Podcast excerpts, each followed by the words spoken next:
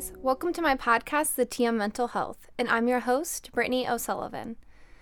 So this podcast episode is going to be continuing my s- series on specific mental illnesses, and this one's going to be on schizophrenia. So we're going to talk about the symptoms, what it looks like, what you can do for the people you love, and then we're going to talk about the ten most common misconceptions that have to do with schizophrenia. Schizophrenia is one of those mental illnesses that's really in social media, it's in movies, and I, it's actually kind of exploited is what I would say. So there is like a false front of what they put as some of the symptoms, or people who experience psychosis with schizophrenia, they're considered crazy, violent. So we're going to talk about all those things today. But to start it off, what is schizophrenia? It's a serious mental illness that affects how a person thinks, feels, and how they behave. People with schizophrenia may seem like they have lost touch with reality, which causes significant distress for the individual, their family members, and their friends. If left untreated, the symptoms of schizophrenia can be persistent and disabling. However, effective treatments are available. When delivered in a timely, coordinated, and sustained manner, treatment can help individuals to engage in school or work, achieve independence, and enjoy personal relationships. So what is the onset and symptoms? So schizophrenia is typically diagnosed in late teen years to early thirties and tends to emerge earlier in males, which is about late adolescence, early twenties times, than females, which is in their early twenties and early thirties. A diagnosis of schizophrenia often follows the first episode of psychosis. So what is psychosis? The word psychosis is used to describe conditions that affect the mind, where there have been some loss of contact with reality. When someone becomes ill in this way, it's called a psychotic episode. During a period of psychosis, a person's thoughts and perceptions are disturbed, and the individual may have difficulty understanding what is real and what is not. So when individuals first display symptoms of schizophrenia, it's usually after an episode of psychosis. Schizophrenia can occur in younger children, but it is rare for it to occur before late adolescence. The symptoms of schizophrenia generally fall into the following three categories. Psychotic symptoms include altered perceptions, which could be changes in vision, hearing, smell, touch, and taste, abnormal thinking, and odd behaviors. People with psychotic symptoms may lose a shared sense of reality and experience themselves and the world in a distorted way.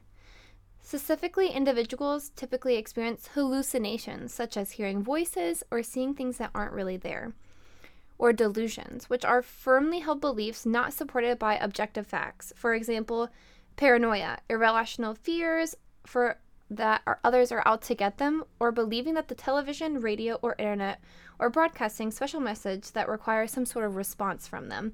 So like an example for this is, let's say someone is out and someone's taking a picture and you're walking by, and someone thinks that that person's taking a picture of them and thinks that they're the F B I and they're out to get them. This is actually a real scenario. And they try They try fighting the other person, or they try hiding, and they are convinced in their head that that person who's taking a picture of the ocean um, or whatever it may be behind them is actually an F B I agent taking a picture of them. That's how far these delusions can go, and they can even go further than that.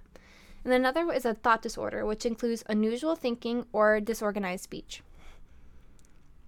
And then there are some negative symptoms. Include loss of motivation, disinterest or lack of enjoyment in their daily activities, social withdrawal, difficulty showing emotion, and difficulty functioning normally. Specifically, individuals typically have reduced motivation and difficulty planning, beginning, and sustaining activities.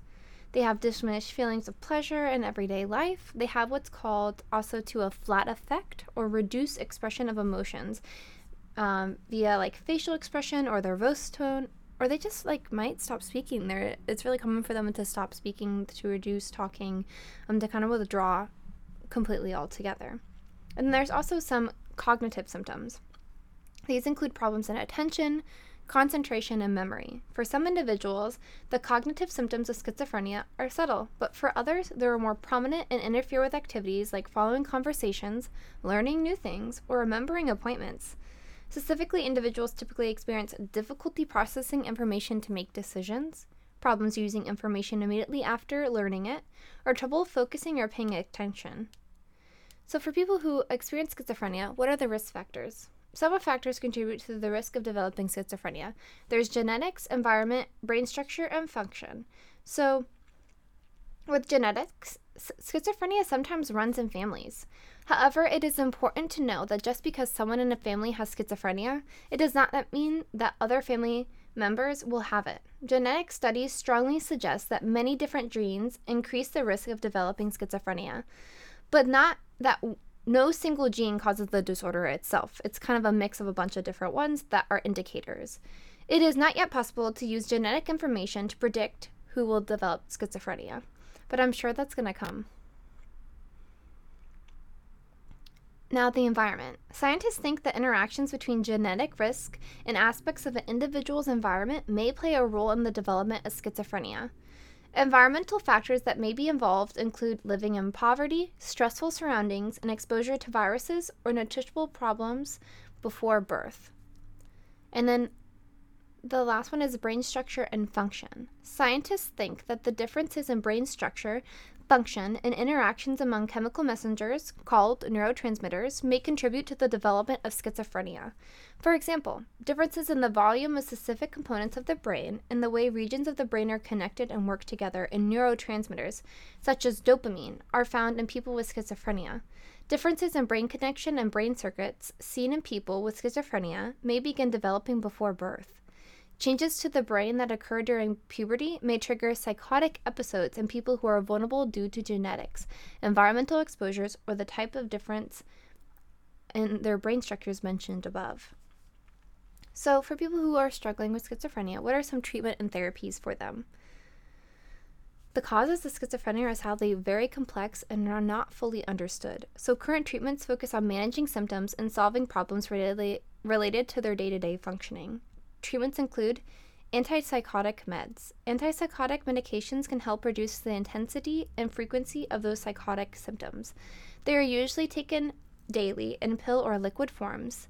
Some antipsychotic medications are given as injections, once or twice a month, which some individuals find to be more convenient than daily oral doses. Patients whose symptoms do not improve with standard antipsychotic medication typically receive clozapine. People treated with clozapine must undergo routine blood testing to detect a potential dangerous side effect that occurs in one to two percent of patients. Many people taking antipsychotic medications have side effects such as weight gain, dry mouth, restlessness, and drowsiness when they start taking these medications. Some of these side effects often subdue over time, but others may persist, which may cause some people to consider stopping their antipsychotic medication. Suddenly stopping medication can be very dangerous, and it can make schizophrenic symptoms actually worse. People should not stop taking antipsychotic medication without talking to a healthcare provider first. Shared decision-making between doctors and patients is the recommended strategy for determining the best type of medicine or medication combination and the right dose. You can find the latest information on warnings, patients, medication guides, or newly approved medications on the U S Food and Drug Administration website. So there's also some psychosocial treatments, which is cognitive behavioral therapy, behavioral skills training, supported employment, and cognitive remediation interventions, which may help address the negative and cognitive symptoms of schizophrenia. A combination of these therapies and antipsychotic medication is actually very common when treating schizophrenia. Psychosocial treatments can be helpful for teaching and improving cognitive skills and coping skills to address the everyday challenges of schizophrenia. They can help people pursue their life goals, such as attending school, working, or forming relationships with others. Individuals who participate in regular psychosocial treatment are like are less likely to actually relapse or be hospitalized. And there's also some family education and support.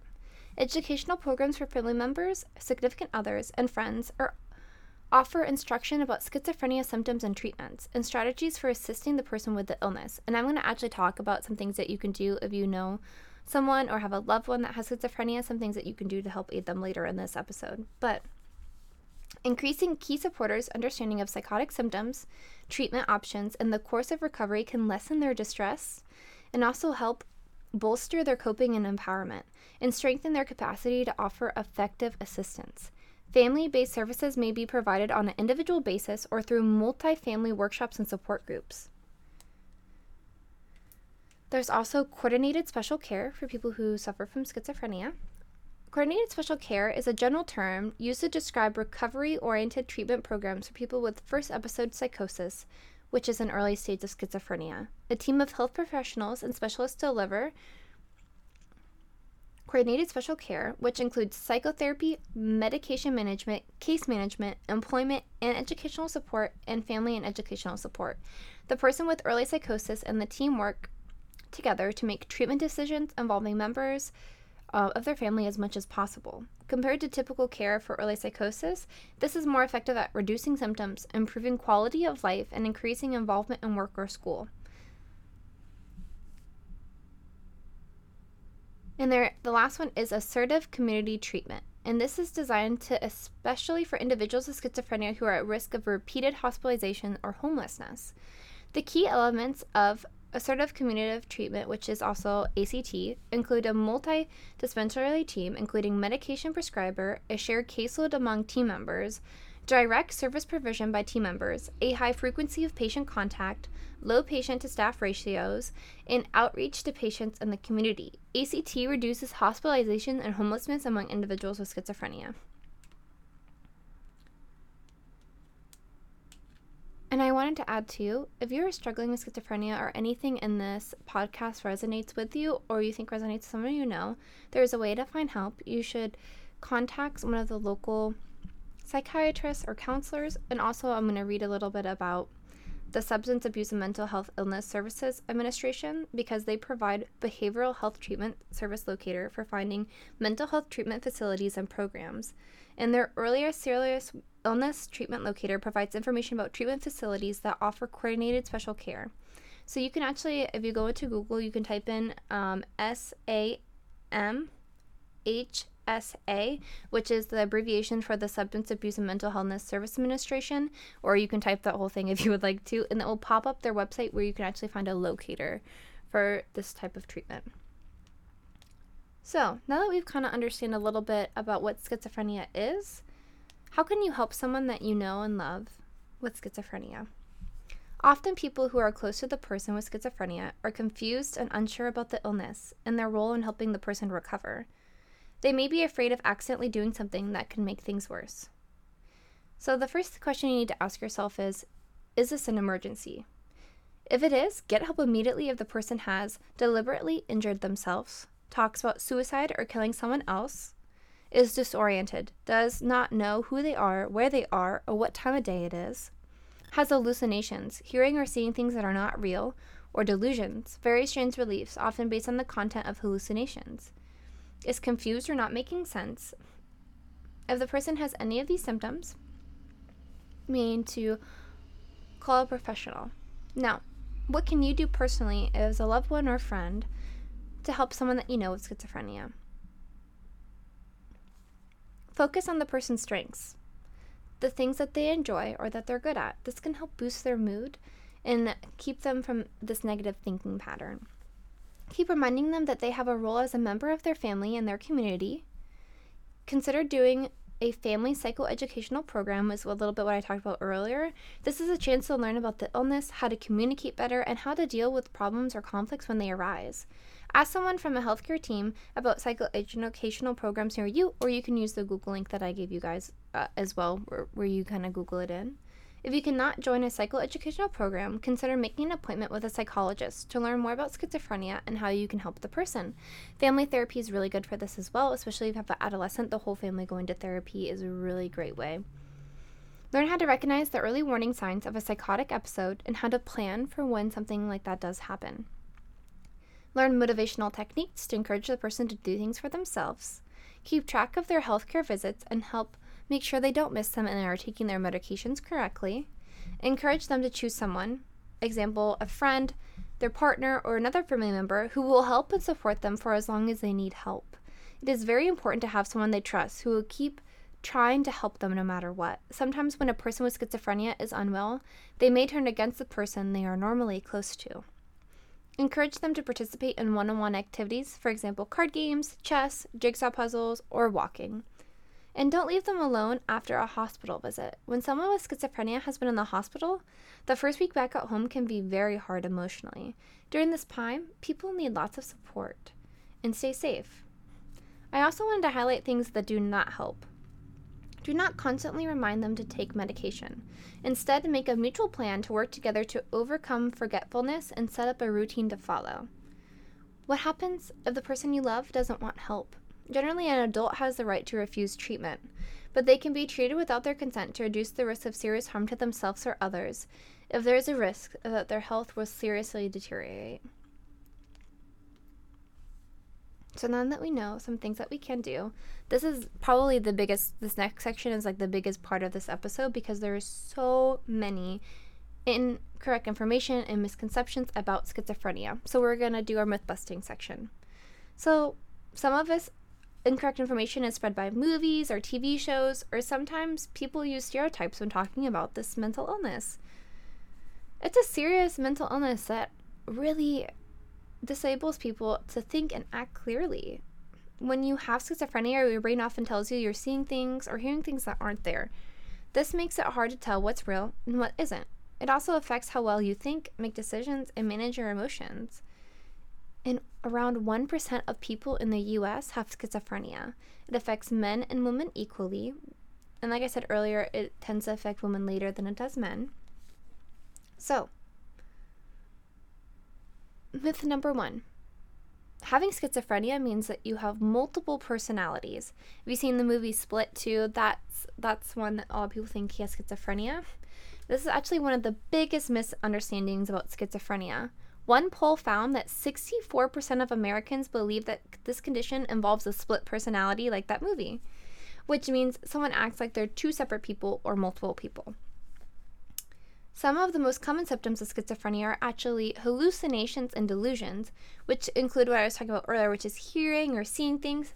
This is not the same as multiple personality disorder, or more accurately is dissociative identity disorder, is what it's called in the D S M five, which I've said in, the, in some of my past episodes what that is. It's basically like the dictionary for mental health illnesses. A person with schizophrenia doesn't have two different personalities. Instead, they have false ideas or have lost touch with reality. Multiple personality disorder is completely unrelated to schizophrenia. Myth number two. Most people with schizophrenia are violent or dangerous. In movies and T V shows, who is the crazed killer? Often it's a character with this condition. That's not the case in real life. Even though people with schizophrenia can act unpredictable at times, most aren't violent, especially if they're getting treated. People with schizophrenia are more likely to be victims of violence. They're also more likely to harm themselves than others. Suicide rates among people with schizophrenia are very high. When people with this brain disorder do commit violent acts, they usually have another condition, like childhood conductive problems or substance abuse. But the disorder alone doesn't make you physically aggressive. Myth number three. Bad parenting is the cause of schizophrenia. Mothers in particular often get blamed, but schizophrenia is a mental illness. It has many causes, including genes, trauma, and drug abuse. Mistakes you've made as a parent won't give your child this condition. Myth number four. If a parent has schizophrenia, you'll get it too. Genes do play a role, but just because one of your parents has this mental illness doesn't mean that you're destined to get it. You might have a slightly higher risk, but scientists do think genes are not the only cause. Certain viruses, not getting enough nutrition before you're born, and other things play a role on the genes. If one parent has schizophrenia, your risk of getting the condition is about ten percent.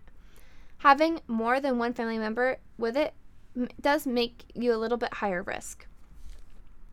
Myth number five, people with schizophrenia aren't smart. Some studies have found that people with this condition have more trouble on tests of mental skills such as attention, learning, and memory, but that does not mean that they're not intelligent. Many creative and smart people throughout history have schizophrenia, such as Russian ballet dancer, I'm going to butcher the name, Vaslav Nijinsky, and Nobel Prize winning mathematician John Nash. Scientists are even looking into links between genes that may be related to both psychosis and creativity.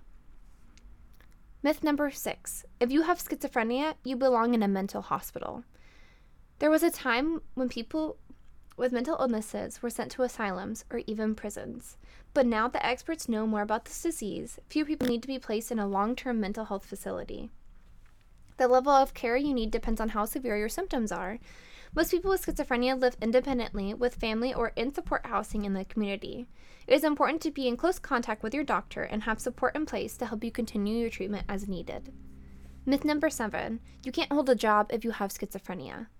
Schizophrenia can make it harder for you to land a job and to go to work every day.